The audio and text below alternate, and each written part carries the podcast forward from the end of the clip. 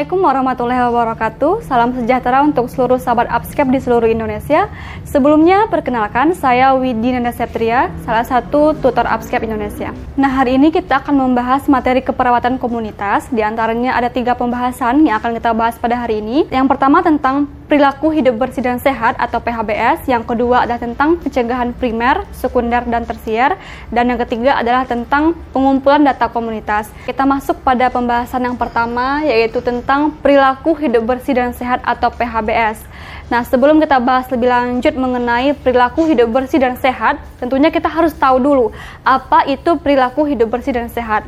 Jadi, perilaku hidup bersih dan sehat itu adalah merupakan sekumpulan perilaku dan merupakan hasil pembelajaran individu, kelompok, keluarga, maupun masyarakat yang menjadikan mereka mampu menolong diri mereka sendiri e, di bidang kesehatan dan berpartisipasi penuh di bidang kesehatan. Perilaku hidup bersih dan sehat ini harus diterapkan di semua tatanan kehidupan bermasyarakat, baik di rumah tangga, di sekolah, di tempat kerja, tempat umum, maupun di fasilitas kesehatan. Nah, e, di rumah tangga sendiri, penerapan perilaku hidup bersih dan sehat ini bisa kita lihat dari indikator, misalnya pemilihan proses bersalin oleh anggota keluarga, apakah dengan menggunakan fasilitas kesehatan, kemudian penggunaan air bersih, kemudian penimbangan berat anak secara teratur, dan lain-lain.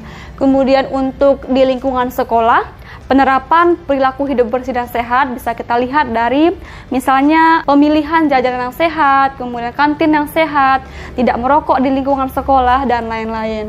Kemudian untuk di tempat kerja, tidak jauh berbeda dari uh, di sekolah, antara lainnya bisa kita lihat dari menjaga lingkungan kerja bebas dari asap rokok misalnya, kemudian memakan makanan yang sehat dan bersih di lingkungan kerja, dan lain sebagainya.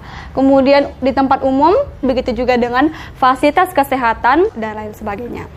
Kemudian apa saja sasaran pembinaan dari perilaku hidup bersih dan sehat? Nah, jadi ada tiga sasaran pembinaan P H B S. Di antaranya ada sasaran primer, sekunder, dan tersier. Untuk sasaran primer itu merupakan sasaran langsung di mana individu atau masyarakat yang kita harapkan menerapkan perilaku hidup bersih dan sehat ini. Kemudian untuk sasaran sekunder itu merupakan orang-orang atau pihak yang mampu mempengaruhi sasaran primer untuk menerapkan uh, P H B S di kehidupan sehari-hari. Kemudian untuk sasaran tersier itu merupakan pengambil keputusan formal, sehingga mau tidak mau atau uh, secara tidak langsung akan mempengaruhi sasaran primer dalam mengambil keputusan untuk mempraktekkan perilaku hidup bersih dan sehat. Sekarang kita masuk pada materi yang kedua tentang pencegahan dalam komunitas, di mana ada tiga pencegahan, yaitu primer, sekunder, dan tersier, yang akan kita bahas satu persatu. Nah, untuk pencegahan primer itu merupakan pencegahan yang ditujukan kepada masyarakat yang sehat, dilakukan untuk meningkatkan status kesehatan masyarakat itu sendiri, di mana dilakukan melalui e, dua kegiatan, yaitu melalui promosi kesehatan dan melalui pencegahan khusus, contohnya dengan melakukan imunisasi, dan e, pencegahan umum, contohnya dengan menggunakan masker atau alat pelindung diri lainnya. Pencegahan selanjutnya merupakan pencegahan sekunder, yaitu upaya pencegahan yang dilakukan kepada individu, keluarga, maupun masyarakat yang beresiko mengalami suatu penyakit, di mana upaya ini dilakukan melalui tindakan penemuan penyakit, contohnya dengan melakukan medical check up atau pemeriksaan kesehatan secara rutin dan uh, deteksi dini suatu penyakit. Dan yang kedua adalah dengan uh, melakukan proses perujukan, contohnya perawat puskesmas menemukan masyarakat memiliki gejala satu penyakit dan kemudian segera dirujuk untuk mendapatkan penanganan lebih lanjut, seperti itu. Nah, untuk pencegahan yang ketiga, yaitu upaya pencegahan tersier, di mana ini merupakan upaya pencegahan penyakit yang dilakukan pada individu, keluarga, ataupun masyarakat pasca terjadinya sakit, yang tujuannya itu adalah untuk meminimalisir kemungkinan terjadinya komplikasi dan untuk mengembalikan fungsi tubuh. Contohnya, latihan R O M pada e, penderita pasca stroke, kemudian konseling pada remaja, kemudian bisa juga contohnya latihan senam kaki diabetes pada penderita diabetes mellitus. Materi ketiga, kita akan membahas tentang pengumpulan data komunitas. Nah, di mana ada berbagai cara untuk mengumpulkan data di komunitas.